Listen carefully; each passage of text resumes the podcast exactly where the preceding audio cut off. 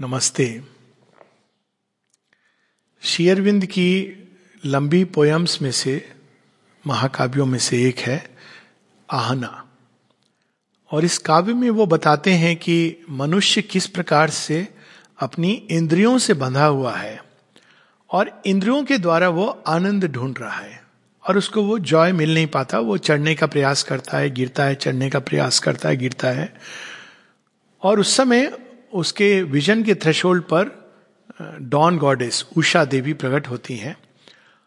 और वो कहती हैं कि मैं यदि आऊँगी तो तुम्हारे जीवन में आनंद आएगा।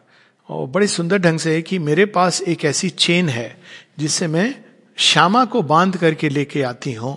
अब आना कौन है? वो अंतर्ज्ञान है इल्यूमिनेशन है, उषा। और जब मैं आऊँगी, तभी वो साथ साथ आएँगे और तब इस यमुना तट पे सदैव रास का हम आनंद ले सकते हैं। यानी जीवन एक रास के रूप में सदैव आनंद ले सकते हैं। लेकिन मेरे बिना अगर तुम तुम, तुम्हें क्यों नहीं आनंद प्राप्त होता है? तो बताते हैं कि हे मॉटल हे मर्तलोक के प्राणी, मर्त मनुष्य, तुमने अपने जीवन को बाँध रखा है, सजा रखा है उन फूलों से, जिनके अंदर सुगंध नहीं है। फ्लावर्स दैट आर सेंटलेस तुमने अपने जीवन को सजा दिया है। एक ऐसी चकाचौंध में तुम खो गए हो कि तुम अंदर के सूर्य को देखने की तुम्हारे अंदर चेष्टा भी नहीं होती है, क्योंकि तुमको लग रहा है कि यही प्रकाश है। जैसे रात में हम जीते हैं, खूब सारे बल्ब और लोग अप्रिशिएट करते हैं कि ये प्रकाश देखो कितना अच्छा है, ये जो झालर लटकी हुई है वो कितनी अच्छी है, ये जो चकमक बत्तियाँ हो रही हैं कितनी अच्छी हैं, ये टेबल लैम्प कितना अच्छा है, वो सब कुछ ठीक है। किंतु ये सारे प्रकाश और सारे तारों का प्रकाश इन सब के बावजूद, ये सबको अगर हम जोड़ दें तो भी वो एक सूर्य का सूर्य तो बात की बात है, उषा काल के प्रकाश का भी वो बराबरी नहीं कर सकते एक बड़े सुंदर तरह से एक कवि ने कहा है सब नखत नखत इस नक्षत्र तारे, अमा यानी आसमान, सब नखत अमा के डूब गए, सारा आकाश तुम्हारा है। अब यानी कि जब घनघोर रात हो जाती है, जब अग्नि भी नहीं है, यही यज्ञवल्क और गार्गी का वो भी है कि जब अग्नि भी नहीं है, जब तारे भी नहीं है, जब कोई और चीज़ नहीं, यहाँ तक कि वो तो आगे ले जाते हैं, सूर्य भी नहीं है तो फिर मनुष्य को कौन सा प्रकाश होता है? तो यज्ञवल कहते हैं कि वो प्रकाश हमारे सेल्फ से निकलता है।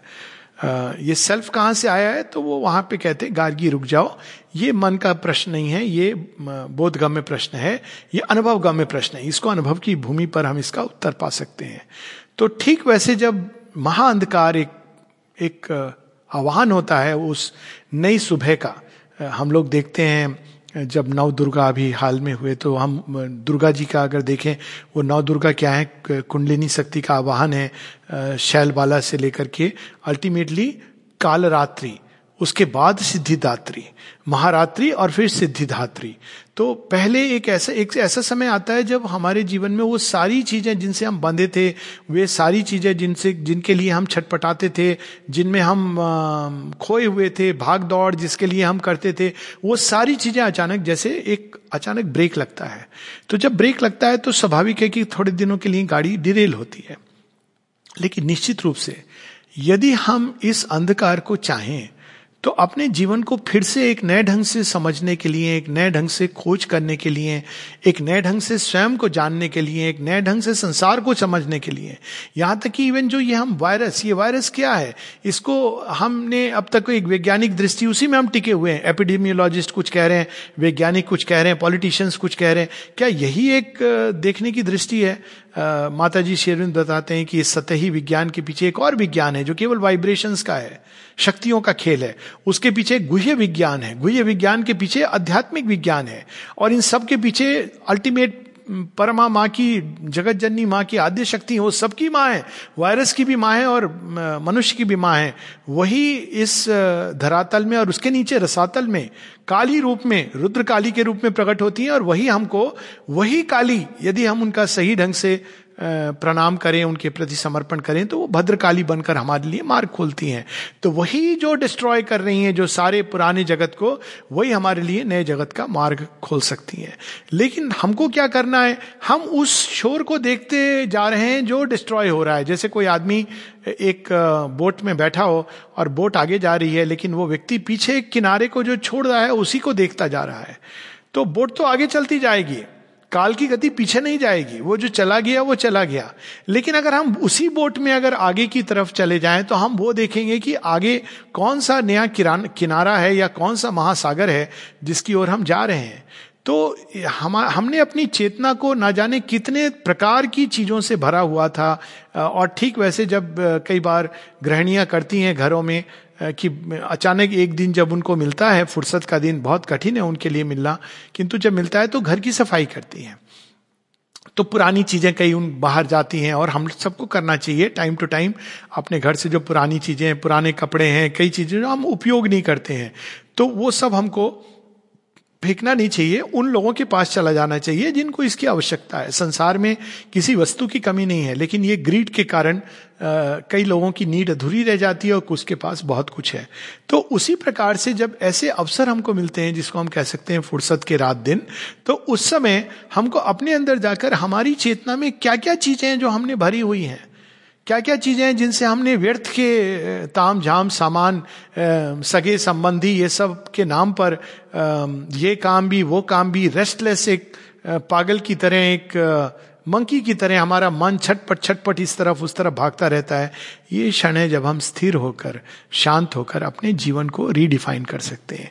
क्योंकि नहीं तो एक हैबिचुअली हमारी एक पहचान बन जाती है। हम ये हैं। और हम उसी पहचान को फिर सारे जीवन उसी को जीते रहते हैं, उसी को सामने एक शोकेस करके रखते हैं। लेकिन हमारी सच्ची पहचान क्या है? उसको पाने का ये बहुत ही सुंदर अवसर है।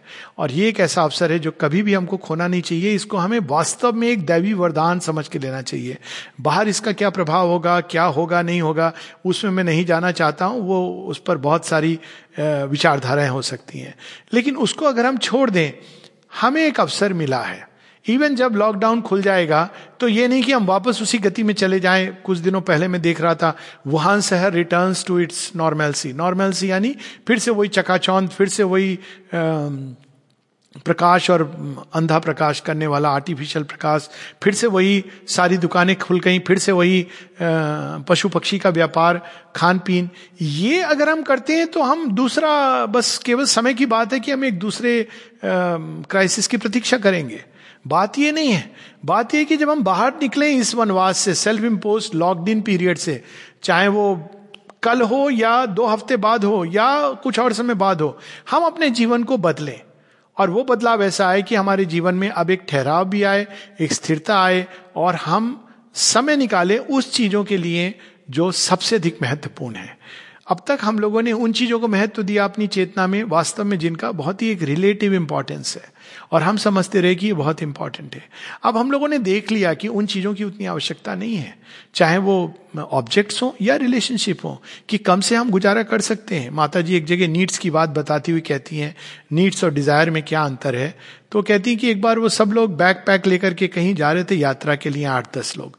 तो पूछा गया, सबने आपस में पूछा कि केवल ज़रूरत की चीज़ें लेके चलेंगे, क्योंकि जैसे जैसे हम ऊपर जाएँगे तो भार अगर ज़्यादा होगा तो कठिनाई होगी।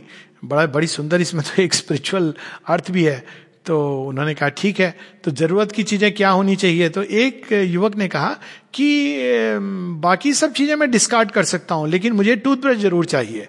तो माता जी कहती हैं, यदि वो भारत आया होता तो उसे पता होता कि इस, इसकी भी आवश्यकता नहीं है, क्योंकि हम भारतवासी तो दांत दांतों से भी कर लेते हैं, राख से। बस बना के हम अपने दांत साफ़ कर लेते हैं। तो ये री इन्वेंट करना अपने आप को। और ये मैं देख रहा हूँ, भारतवर्ष में कम से कम कई चीज़ों के मामले में री इन्वेंट कर रहे हैं। और यही होना चाहिए। अब व्यक्ति के रूप में भी हमें अपने आप को री इन्वेंट करना है रीडिफाइन करना है फिर से आ, हमको इस संसार को समझना है। हमें एक आ, मौका दिया गया है कि अब तक जो तुमने पढ़ा था अपनी नर्सरी क्लास से वो बाहर के स्कूल में पढ़ा। अभी अंदर के स्कूल में तो तुमने प्रवेश ही नहीं किया है। तो अब हम इस अंदर के स्कूल में जाएँ और उसमें और हम सबके अंदर, ये नहीं कि कुछ हैं जो ऑलरेडी अंदर के स्कूल में हैं, हमेशा कुछ ना कुछ रहता है जो हम जान सकते हैं। माता जी कैसे बताती हैं कि इवन जब उन्होंने सतत सदैव सचेतन रूप से अपने अंदर भगवान के साथ एक की प्राप्त कर लिया है तो भी कहती हैं फिर भी कुछ होता है जो हमें प्राप्त करना होता है, जो हमें जानना होता है जो हमें जीना होता है। और ये अवसर हमें मिला है और इस अवसर को हमको गंवाना नहीं चाहिए। चाहे केवल इतना ही हो, अगर हम इतना भी कर लें कि इस पीरियड में हम माता जी के सारे वॉल्यूम पढ़ लेंगे। श्री अरविंद के पढ़ ले, बहुत अच्छी बात है। या श्री अरविंद की कम से कम एक पुस्तक पूरी पढ़ लेंगे। माता जी के सारे वॉल्यूम पढ़ लेंगे, वो बहुत आसानी से रीडेबल है। तो कितना बड़ा लाभ होगा?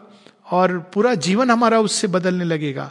तो let's not lose the moment अंत में एक बहुत सुंदर इस बार 21 फरवरी का मैसेज था, जो मुझे लगता है बहुत सामयिक है और एक प्रकार से देखा जाए तो भविष्य की ओर ही संकेत कर रहा था।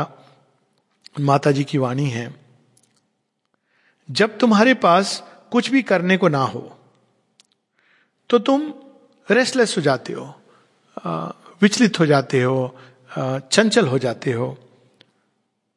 तुम भागने लगते हो मित्रों से मिलते हो वॉक पे चले जाते हो भ्रमण करने आ, मैं उन चीज़ों की बात कर रही हूँ जो सबसे अच्छी चीज़ें हैं यानी जो बेस्ट चीज़ें तुम कर सकते हो उस रेस्टलेसनेस के पीरियड में। चंचल होके ये सब करना फिर भी फिर भी ठीक है। हालाँकि इससे भी आगे बहुत कुछ है। आ, मैं उन चीज़ों की बात ही नहीं कर रही जो तुमको निश्चित रूप से नहीं करनी चाहिए। उसकी जगह तुम थोड़ी देर शांत, स्थिर होकर बैठ जाओ। आकाश के सामने, समुद्र के सामने या पेड़ के नीचे, जो भी संभव हो। और ये जानने का प्रयास करो। इनमें से कोई सी भी चीज़ जानने का प्रयास करो। यह समझने के लिए यह समझने का प्रयास करो कि तुम क्यों जीवित हो। हमने जीवन को टेकन फॉर ग्रांटेड ले लिया है। हमारे अंदर बचपन से ये चीज़ें डाल दी गई, बड़े होके ये बनना है, वो करना है। लेकिन वास्तव में हमारे जीवन का मूल्य महत्व क्या है? अभी हम देख रहे हैं मृत्यु का नाश, मृत्यु का खेल। यही अगर अंत है तो वास्तव में हमारे जीवन का प्रयोजन क्या है? तो जानने की चेष्टा करो, समझने की चेष्टा करो कि तुम क्यों जी रहे हो? यह सीखने की चेष्टा करो कि कैसे जीना चाहिए। माँ कहती है कि साठ वर्ष की उम्र तक मनुष्य को पता नहीं होता कि कैसे जीना चाहिए। और जब पता चलता है तो बूढ़ा होने लगता है। तो ये सच में बड़ी दुखद अवस्था है हमारी कि हमको ये भी नहीं पता कि कैसे जीना चाहिए। अब लोग कहेंगे, नहीं, हमको तो मालूम है, सुबह उठ के क्या करना है, दोपहर को क्या करना है, नित्य नियम मालूम है। कुछ नहीं मालूम है। हमें इन सब में किसी के भी पीछे जो रहस्य है, वो नहीं मालूम है। हम ये सब इसलिए करते हैं क्योंकि लोग करते हैं। और हमने उसी जीवन शैली को अपना लिया है क्योंकि बाकियों ने अपनाया है। चाहे परिवार हो या समाज, जिस परिवेश में हम बड़े हुए, लेकिन इन सबसे जब हम मुक्त होने लगते हैं कि नहीं, कोई चीज़ हमारे अंदर है जो हमारे समाज, हमारी जन्म की अवस्थाएँ, हमारे परिवेश से नहीं बंधी है, बल्कि कुछ और है। गहराई में एक ऐसा सत्य है जो नाना प्रकार के रूपों में अलग अलग देशों में अलग अलग कालखंड में अलग अलग ढंग से अलग अलग जीवन शैलियों के बीच में उतरा है। चैत्य सत्ता। तो क्यों हम जिए? कैसे हम जिए? क्यों हम जिए? पहली चीज़, और हमें कैसे जीना चाहिए? इन बातों पर मनन करना चाहिए कि हम क्या करना चाहते हैं और क्या करना चाहिए।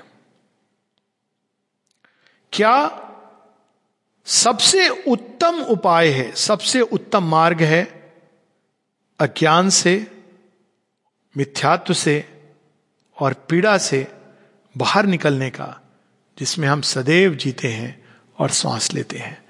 तो ये समय हमें निकाल कर ये माँ प्रारंभ में ये बताती हैं कि हर किसी को ये प्रयास करना चाहिए वैसे भी कि वो यहाँ क्यों है? ये जीवन क्या है? संसार क्या है? सृष्टि क्या है? ये नहीं कि माता जी ने ये उत्तर लिख दिए हैं शेरविंद ने लिखे हैं या किसी और ने कहीं कहीं लिखे, उस पर नहीं जा, हमें स्वयं अपने आत्मचिंतन द्वारा इनका उत्तर फिर से प्राप्त करना चाहिए, या अगर हमारे पास लिखे हुए शब्द हैं तो उनकी गहराई में जाना चाहिए। माता जी ने कहा है कि टू रियलाइज़ द डिवाइन लेकिन इसका क्या अर्थ है रियलाइज़ द डिवाइन कौन है डिवाइन हमारे अपने कंसेप्शन क्या है डिवाइन के? कहाँ है डिवाइन कहाँ बसता है? कैसे उसकी पूजा करते हैं? कैसे उसकी साधना होती है? कैसे हम अंदर जाते हैं? तो ये सारी चीज़ें हमको फिर से समझने की आवश्यकता है, देखने की आवश्यकता है। सिंपल चीज़, हम क्यों जीते हैं? कैसे जीना चाहिए? हमारे जीवन का लक्ष्य क्या होना चाहिए? इस अचित अज्ञान, अंधकार और इस भयावे पीड़ा कष्ट जिसको हम सुख समझ रहे हैं, जिसमें हम अभी लिप्त हैं, जिससे हम चिपटे हुए हैं, उससे बाहर निकलने का सबसे अच्छा उपाय क्या है? इन चीज़ों पर हमको इस समय चिंतन, मनन करना चाहिए। नमस्ते।